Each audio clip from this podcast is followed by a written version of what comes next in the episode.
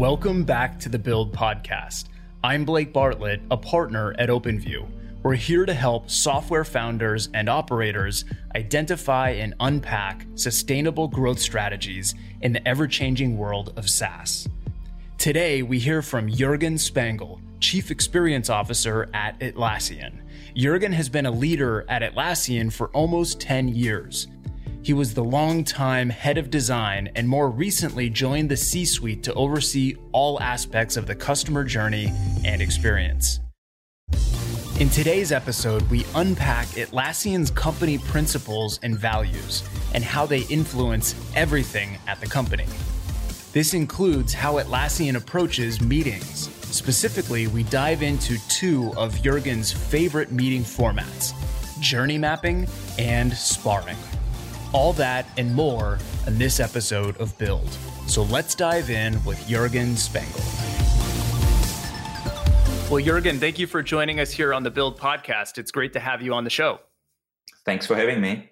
So, I want to start first with Atlassian culture and what drives the company. So, my knowledge uh, of the business is that Atlassian is a company driven by its values. So, I'm wondering are there specific values that stand out to you as being your your personal favorite?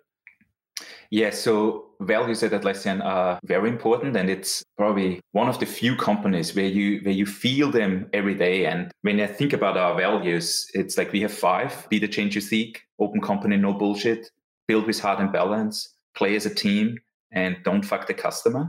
They are all very powerful. And you ask me for kind of like, do I have a favorite? It's like one or two probably resonate more with me, kind of like just purely my personality or, or where I'm coming from. And those two are open company, no bullshit, and be the change you seek. But the interesting thing about those values is they are beautiful as a system. And you always use them as, as a system and, and together. And what we have learned over the time is that when folks use only one of them to make a point, then it's very often actually used as a weapon. And I'll, I'll give you an example. We are an incredibly open company. So our intranet, which our only like our uh, on Confluence, which we call Hello, pretty much everything is open and everyone can comment on things. And sometimes someone writes a blog post and then you get a reply, hey, so with the motto of open company, no bullshit, let me just download all the things what I don't think is good about this blog post or about this page. And then it's mostly used as a, let's say, a justification of why someone can just kind of like critique someone heavily. But this completely forgets about the other value play as a team or build with heart and balance to balance this off and put this into context. And I think this systemic approach and playing multiple of those values makes them so powerful and so strong and and helps us as a company continuously evolve our culture. And how does the system of values influence how you thought about building the design practice at Atlassian specifically? It's similar, probably. So it's uh, back in the days now. I'm now almost 10 years with Atlassian. With Atlassian. In week two, I believe, when I started, and back then we had, I don't know, six, eight designers. In week two, I told my previous boss, kind of like, hey, I think I need to bring the team together, kind of like for a workshop because we are like in kind of like design principles or kind of like a, a, design language. And he back then asked me, hey, hey, like, take it easy, like don't push it that hard. And this was one of those things kind of like of, no, you just take it, like be the change you seek and you push it forward. And then we push something out very quickly. So this, I'd say kind of like this drive from kind of like of establishing the team got manifested very early on. Another one is I generally invite people to challenge pretty much everything what I say, and and I, and I invite them, hey, this is my thought currently, but please ask the hard questions. And it's something what I, it's kind of like it's very like you feel it in my leadership team, and then I think it permeates out kind of like to the larger team. And this again is built on hey, open company, no bullshit. Like I'm generally a blunt person. I invite you to kind of like also challenge myself and others. So you spent a lot of years, as you just mentioned, building the design practice and thinking about design at Atlassian, but now you're thinking about something new, which is customer experience as the chief experience officer. So what does CX mean at Atlassian? Yeah, it was an interesting next step kind of like like we over the years we established the design practice and had a, a big impact across the company kind of like with bringing a shared language across our products then we we rebranded the company kind of like and how how this all hangs together but the next step what we wanted to take is when we think about experience it's about all the interactions the sum of all the interactions customers have with us this starts from marketing, sales, community to our products, in support with our partners. And my team's job is to help us continuously improve those experiences and have them harmonious across Atlassian. Because the, the challenge what you have as a, as a scaling organization is that you have more and more people and teams interacting with the customers and the users. But from their perspective, they still expect one experience or a similar experience no matter who they talk with and that's what we wanted to take as this next step of how how can we craft those i deliberately call them harmonious over, over, over consistent those harmonious experiences end to end at any given time so owning all of the customer touch points and all of the customer's experience, that singular experience that somebody in the shoes of a prospect or a customer has, that's a lot. And there's a lot of different touch points. There's a lot of different then teams and, and folks that you need to, to work with and collaborate with. So I'm wondering, you know, how do you, with all of that, you know, differences, how, do you manage and tackle collaboration and cross-functional work? Yes, and it's so the whole, let's say, customer experience CXO is something what's evolving. There are multiple different flavors out there. And when I, I look kind of like the the teams I have in, in my organization, I deliberately pick those ones to to help us mature in this space. And so I have research and insights in my team, and they help us to understand our customers, understand their context, and and then pass it on to our teams and, and help them make better decisions. So that's one part. The other part is they also help us monitor how we are doing are we actually like our customers getting more satisfied? The next pillar what I have is future of work, which is all about looking forward. What trends out there? What do we learn from our customers? What do we learn from academia? What do we learn from other companies, from sports teams? Like how do teams work? Because that's that's very close to our mission, unleashing the potential of every team. So we need to understand where teams are going and, and how this is changing. The next pillar is programs and practices. So we actually moved program management over from engineering into my area. And it's, I'd say, an unusual move, but I, I think a very bold and forward looking move. And the reason why we did this was because we wanted to help the organization to start at the very beginning, understanding the customers, coming up with concepts, exploring, and then making those things, and then all the way to the impact. And usually, when you have program management, and the largest part is actually of is in this make phase, mm-hmm. working with the engineers and executing on all those things. And the important thing is there's actually more to it, and it's the before and after, which is also important. So that was one part. The other one was, especially with the practice group, we we as an organization need to continuously change and improve our DNA, how we do those things. And having the program managers and the practice folks embedded all over the over the teams help us change and improve kind of like how we operate as an organization. And then the, the fourth pillar I have in my team is kind of like grew up within Atlassian is all of design, product design, service design, content design. And we just recently brought them all together under the umbrella of experience design to kind of like get more accountability of crafting those end-to-end journeys. One interesting thing probably about Blake, and I'll, I'll, I'll come to kind of like how do you work with this kind of like the cross-functional teams in a second is when we looked into how do we craft the CXO organization, I looked a lot and, and kind of like of hey, how are CTOs organized? Is it fairly similar to, to a CTO function? And it, it is in most parts, or kind of like chief design officer function. But one ahas what I had when we crafted this role was there's actually also quite some overlap with a chief financial officer role. And it's this accounting part of how is the experience going. And we can actually learn a lot from the financial world, how they model kind of like forecasting from a revenue perspective. How can we help teams make better decision of what impact their initiatives would have from an experience perspective. And it's something where we are very early on, but which I'm very excited about. Kind of like, how do you connect our customers to our financial systems? And how can you help teams not just build business cases from a financial perspective, but also build, I call it initiative cases from an experience impact perspective? Well, that's interesting. I, I, think that that brings up a point that I've certainly seen in real life, which is when people talk about experience, a lot of times they think about the user experience in the product. And that is incredibly important. But there are so many things that touch their experience with your company you know like you mentioned with finance and you know the billing experience is a component of the customer experience if you have great ux in the in the product but then the billing experience and, and actually paying for it is a nightmare. It affects your overall perspective of working with that vendor.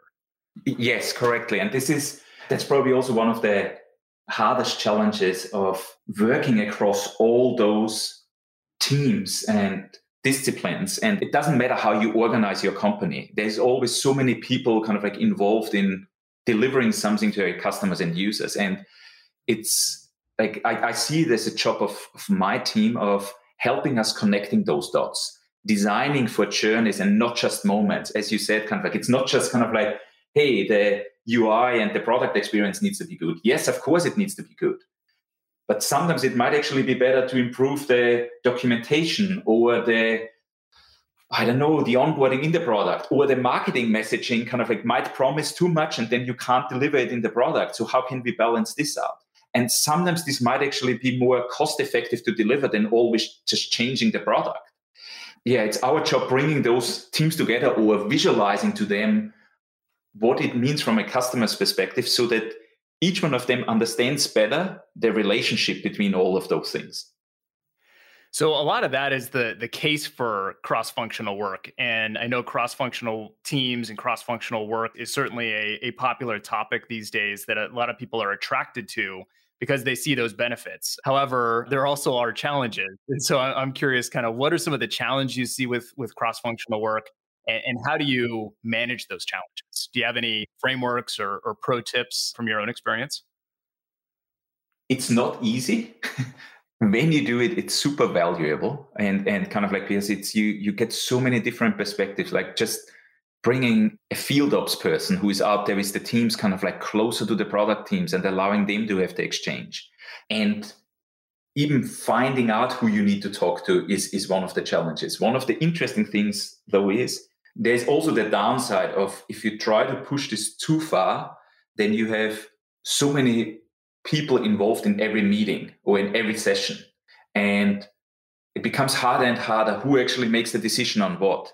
And a couple of kind of like, I'd say, plays, patterns, tricks, kind of like what we are now started to use more kind of like in, in when, when we collaborate with them across the organization. And one is when we have meeting sessions or, or like i'm quite a lot kind of like in product leadership meetings or in my leadership meetings where where folks come in and, and they share something and either want our feedback or a decision is made actually typing what kind of session it is and usually the, the ones which we go is it's it's either an info session where you share something and it's mostly for helping others to understand better so it's about clarifying question and you invite folks in or a decision session where you come in and you lay out either multiple options, but you need to be very clear on who is the decision maker and in what way is this person making the decision? Is it a decision by voting? Is it a decision by this person gets all the input in and then makes a call based on the input? And what we learned is that the clearer we are upfront about those things, the, the better the, the, the session comes and the more people feel involved because the roles and responsibilities are clearer. And then the, the last type of, of, of meeting and session we have, how to how to bring folks together, is what we call sparring, which is very often you share a raw idea and then you just you invite people to help you make the idea better, and also be brutal. Like you invite them to be, hey, no, tell me why it's not working from your perspective. Be deliberately kind of like the person who who kind of like pushes a bit harder and or be deliberately the person who constantly kind of like builds on top of kind of like and, and I know that's usually kind of like very often in critique kind of like you see that like yeah use the term and instead of but the beauty is actually in both and, and you need both of them but it's again coming back to how cross functional teams collaborate, being specific of what type of session it is helps people put in a frame of mind and also gives them more comfort that they are here for their unique opinion, for their unique viewpoint, what they have. And this helped us a lot, kind of like of facilitating those cross functional sessions. Yeah, I really like that concept because I think a lot of times, you know, most meetings have an agenda, but the agenda is here are the topics we're going to talk about and then you just jump straight into the meeting. What you're talking about here is is changing the concept of an agenda to not be a table of contents, but all the way at the very beginning, what kind of meeting is this? And that sort of sets the expectations, that sort of gets people into the right mindset for what are we trying to accomplish in this session? What is my role in this session? and then you can participate accordingly because i think a lot of times everybody comes in with a different expectation as to what this meeting is and then that leads to the chaos that ensues especially if it's cross functional then yes and one thing what we started introducing over the last few years is we actually now at the top of and we usually like we we, we borrowed this from amazon with their six pages we now actually very often start our meetings kind of like with, with reading some some confluence pages. We actually at the top of the of the meeting we say kind of like this information session will be successful if and then have two three bullets in there to be very clear what we're after. And like I, I, give you an example. Yesterday we had a session with the product leadership team where my team came in and it was about what should be our satisfaction goal how fast should we be there? And lisa one of my players kind of like set up the session. Well this information would be successful if plt has a shared understanding of all the drivers and influences of satisfaction. If product leadership team agrees to the goal and the time frame we want to reach this goal. And the third one was if product leadership team agrees to engage with us in a plan to create a plan how we can reach this goal. And then there was the whole content of the page, and then and then we had a whole debate about it. And this helped the team also constantly have in mind, okay, what, what is the person who set up the meeting what do they need to make this meeting successful? And this avoids kind of like sometimes kind of like meetings go off track or uh, kind of like derailed or someone keeps on talking about it and things bringing it always back to those things yeah, the alignment is key on what kind of meeting is it and what would make this meeting successful and what are we driving towards. It's amazing how, again, like you said, that's simple, but it's really hard to do. and it's really easy to do in one meeting, but it's really hard to do across all meetings across your entire org. And so it really does become this discipline and this thing you need to stay focused on. You mentioned a couple of the the types of meetings and sort of being clear up front on, on what those are. Two of them that I wanted to unpack one you referenced, which was sparring, and the other one was journey mapping. And so, curious to kind of know what these look like in real life. So, maybe if we start with journey mapping, what is journey mapping? Journey mapping is kind of like multiple things, and it's very often it gets used to map out an end-to-end journey. So it's basically a map. Uh, that's why it's called journey mapping, where you visualize all the different interactions customer or user has with us. So in, in its simplest way is kind of like, let's say a purchasing flow. They somehow get aware of, or they somehow realize they need something in a certain area, like a certain product. Then they become aware of what different products are around there. And then they start researching this. So they go to your website, to other websites when we go deeper, kind of like try to understand this, then they might like want to find out pricing information. At a certain point, they make a purchasing decision, and then the onboarding to the product. So that's kind of like it's a, a journey map across, let's say, a, a purchasing experience. Very often, this is used to get the team on the same page and expose what's actually going on, and it helps to explore, to connect, and help us kind of like identify where should we focus on how is satisfaction across those things like also you can it overlay it with metrics. So this is this is the i'd say mostly the creative or design part about journey maps. And we actually have a couple of templates up on our playbook which is which we externalized so there's kind of a couple of templates how you facilitate this and how, how you do those things. That's one part of journey mapping. What we started doing over the last probably one one and a half years we actually use journey mapping as, as showcases. We call them end to end showcases. And it's less than mapping, it's more the walkthrough of how does it feel from a customer's perspective to go through those journeys. And we started doing them also on a very senior level for our most important journeys, which are aligned to our company objectives. And oh man, this had an impact. Like this, this helped us on the one hand side as a catalyst, kind of like to get the team kind of like, oh, we need to present this to, to senior leadership. On the other hand, it got us as senior leaders way closer to our customers, and we understood where it's where the experience is good, where is it not so good. It helped us to figure out what is actually our shared understanding of what quality aspects what we have. And this helps us on the one hand side stay close to the experience our customers go through. On the other hand, be more aligned of what direction do we set as next steps. And so I now started thinking kind of like as of it as, as two components. One, the, the creative part of creating those journeys, and the other one, the showcase part and we, we we we now do them on a regular basis on basically across the company. It's again, it's it's almost a new type of kind of like of meeting type what I explained earlier on. It's kind of like the showcase type where you go in there and you just share back how those journeys look like from our customers' perspective. I like that idea because you know I think on a customer facing team you could have folks talking about the customer journey or on a product team they could be talking about you know a specific flow that a user would go through and and, and that being a journey. But you're pointing to the idea that you, you can do journey mapping across all different types of teams and, and problem sets all the way up to the to the most senior executive groups within a company. And, and so it's it's this powerful type of meeting that shouldn't just be isolated to one team occasionally but should be you know entertained kind of you know really across the board yes so we currently we built this we try to get it in our like in our own playbook, in our DNA, and and, and teams, the, the more often they do, the, the, the better we become, the more we refine the machinery and logistics. Because again, as soon as you go cross product, cross discipline, cross function, it gets harder. But those things then help us do this and facilitate this. And I think the most important thing is like every company talks about you want to be customer focused and it's customer focused, but it takes effort bringing the customer in and it's not just kind of like a bit of a vox pop here and a big vox pop there or reading some comments. Seeing them actually going through those journeys is incredibly powerful. So shifting gears to the other meeting type which was sparring and you alluded to it before but curious to know you know what is sparring? When do you do it? And what does it look like in real life yeah so sparring is very similar kind of like to design critique but you can do it broader. You can do it not just for designs. Our engineers now use also sparring.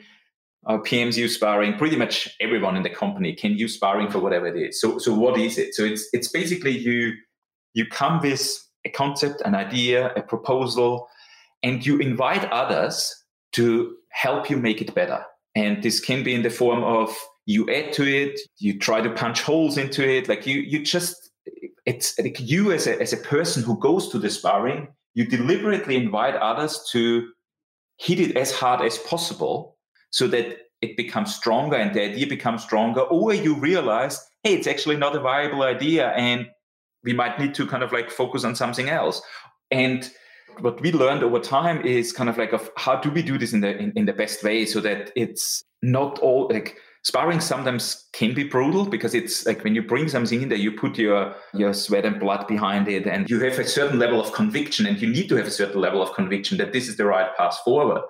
And then you ask others to kind of like make it better. But very often this means that they highlight things where it doesn't work that well. So this is something what, as an individual, you need to learn to be get comfortable with this because you know that when you go through this, the end result is better, even so you might end up somewhere completely different than where you started. We started doing this like in the like when I started it, this was one of the other things kind of like well, I introduced very early on, kind of like when I started at Atlassian. And it started all in design, but by now it's used pretty much across the company. Yeah, which is one of those things. It's it's great to see that we that we invite more openly people for for feedback and shaping better products and experiences. Yeah, and you mentioned the presenter psychology, which I, I, could imagine, you know, on the one hand, when you think about the idea of, you know, people helping make your idea better, that sounds great. But then you actually get into the room and it starts to feel, at least it could feel like criticism. And you might be sort of inclined to, to be defensive. So how do you kind of mentally prepare for it to where you get the most out of it versus just coming out feeling bad? it's a, a good one. So one, there's the mental part of the presenter, which I think just comes comes with time and uh, potentially at the beginning you you go to other sparrings where you actually a, a feedback giver and what what we learned to do is being a bit more structured of how how we do this and uh, again we documented this in our playbook is you ask the people kind of like first just write down things on post-it or kind of like as comments on a page and we also experimented with different ways of expressing what level of feedback it is. Like we have those concepts of something what would stop the whole idea. Like it's it's really big, or is it just a small thing what to change? So and if the feedback givers actually qualify this, then it becomes way easier to absorb. The other thing is what we what we also do is again more from a mechanical perspective is if someone made the point already, there's no point in two or three other people hammering in the same point and just keep on piling on because then the point is already made and then you're not actually focusing anymore on the subject with spar or the idea with spar you're actually starting to go a little bit more on the person which is never the intent. It's always about the thing you spar about and never about the person who who presents this. And again from a mental perspective it's it's this constant self reminding that it's about the the thing what I'm building, but it's not me as a person. And this is not easy, but it's the more often you do it, the better you get, as pretty much with everything what what we do. Yeah, I like this idea that there are rules of the road and sort of best practices, both for presenter as well as for feedback giver. And that in order to make it a productive sparring session, everybody has to kind of come in with a prepared mind, knowing what is my role, what should my psychology be, how do I give the right amount of feedback, but not pile on and, and, all the rest? And and it's really important to to view it not as this nonchalant kind of casual thing where I just sort of you know vent about my initial reactions to to something that's presented to me, but you really go in and you're really engaged and you're really thoughtful about it, and that's what leads to you know the the productive output. So. Yes, and it's there's an interesting thing is especially when earlier when you're not kind of like, and it's still a bit uncomfortable you do this, very often you get like minded people because you want to hear the good things about your stuff. It's actually important that you invite a diverse range of people. And early on, we mostly had designers, but over time, engineers showed up, PMs showed up. And it was actually really good because it helped them to understand better kind of like how an idea is formed. On the other hand, you actually get different perspectives in. So one of the pitfalls is actually getting too many like-minded people in there and then you hear all the good stuff and then you think oh it was really successful because i got so much good feedback. I'm usually very doubtful or questionable. If it feels too good I, I, usually challenge myself that something might be fishy. It's funny there's actually a, an often referenced trend and dynamic in venture capital which is if every single person inside a firm is enthusiastic about a company when you make the investment, probably it's a chance or it's a good signal that it might not actually work. the yeah. ones that are the correlated with the the best outcomes are the ones that oftentimes are the most controversial when you make the investment. You know, half the room thinks it's the the the next big company and the other half the room thinks it's a terrible idea and usually those are the best investments versus the ones that everybody is, you know, cheering about. Yes, and it's uh, the same is true for design. I can recall like many years ago there was an article around this, and we actually quickly debated this. It's sometimes the sparring actually might not go that well, and you still go ahead, and that's again this this takes conviction and and and confidence of of the designer or the person who shares something. But and this is okay because the whole thing is not about trying to get groupthink or consensus consensus kind of like decisions. Like this is usually those are usually the worst design decisions it's, I think it's very similar. So, shifting gears to the last question in closing here, wanted to talk a little bit about post COVID. Certainly, everybody's favorite topic right now, but I've heard you refer to it as the the next normal as opposed to the new normal, uh, which I really like. So, one of the things you've talked about there is the idea of finite versus infinite mindsets, and so curious to to think how does that play into the next normal.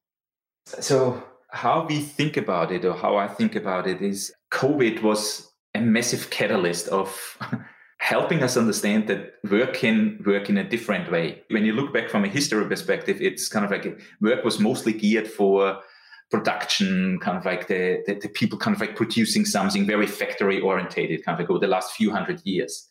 But the workforce actually changed over the last few decades, and it's way more knowledge work. But we still have similar patterns of going into work, coming back nine to five. And COVID was this catalyst who which made us realize no, there is actually another way of how we could work and how this uh, and gives us way more flexibility. Now, this kind of like demands that we're actually curious and open, and we need kind of like to uh, embrace those new things. And this is kind of like now to your point, kind of like finite versus infinite. There is pretty much when you when you look at finite games or mindsets, it's something with very strong rule base, like a uh, a football or a soccer game. You know, kind of like the rules, and then you play the thing, and at the end, someone is a winner. Most of the things, many things in the world work like this. Like it's most sport games, war, very often also business. Like you compete with someone else, kind of like, and you want to be the winner. And when you contrast this with infinite games or infinite thinking, it's all about playing the game and advancing the game. And it's not about competition. Like the rules are not that clear. And it's it's about inviting others to the game and and and constantly improving yourself and and trying to to make something better. And what's interesting there is you you basically constantly strive for being a better version of yourself, being a better version of society. And it's not about beating someone else. And this is a different approach of, of looking at the world way more long term focused, way more focused on one plus one is three, and not everything is a zero sum game. Like if I take this, then you can't have it. And I believe that the next normal, we need more of this, and it's it's like pulling together as a as a society to solve the biggest challenges. for us as a society, not for my company is better than your company kind of way. So, one of the quotes that I love that I heard from you is that being human will be our superpower, not our weakness in the next normal. What does that mean? So, when you like, I believe superpower of humans is around curiosity, creativity, empathy, caring for others. And when you look about the skills what are needed in the future and the world economic forum actually just ran a study kind of like on the skills what are needed in 2025 it's all about analytical thinking and innovation, complex problem solving, creativity. In the past, you very often kind of like showed up to work and then you were expected to leave your personality and all yourself kind of like at home and you just kind of like get your tasks done and work through and then at five or whenever you leave you go home and, and switch over. But that's not how lives and work really work. And i believe that being able to actually bring your full self there and share in what state you are with your colleagues allows you to be way more curious, invite people, help them open up. You get way more diverse perspective. You get different points of view because there's a reality, like, and especially like COVID and kind of like and the next normal taught us this is sometimes I have a hard time juggling my kids or dropping them off at school or with homeschooling. And then you show up in a meeting and you might actually do a quick check. Like we actually do this now. Like, hey, how are you doing? And people started to talk more openly about this stuff. And this then helps others, inviting them to participate in whatever state of mind they are.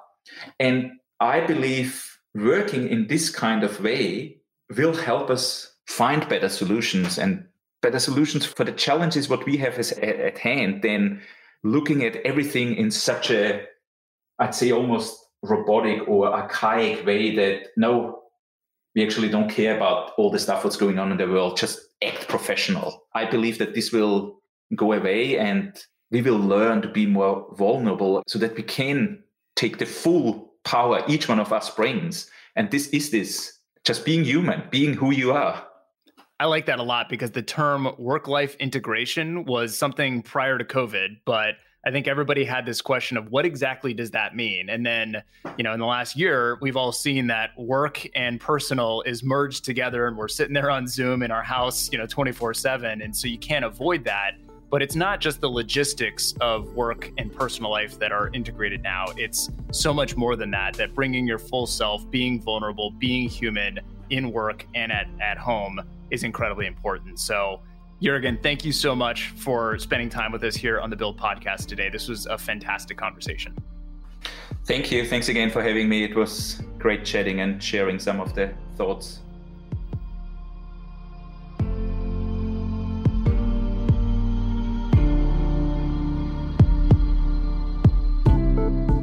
Thanks for listening to this episode of Build. If you like what you've heard, leave us a review on Apple Podcasts and subscribe to stay up to date with all the new episodes. Follow me, Blake Bartlett, on LinkedIn to join in on the conversation and let me know what you think about the show. Join me this season on Build as we look into the brilliant minds scaling Slack, Notion, Atlassian, and more to discover what it takes to build an awesome product and achieve hypergrowth across every stage of maturity, from seed to IPO and beyond. Now, if you're ready, let's build this together. See you next time here on Build.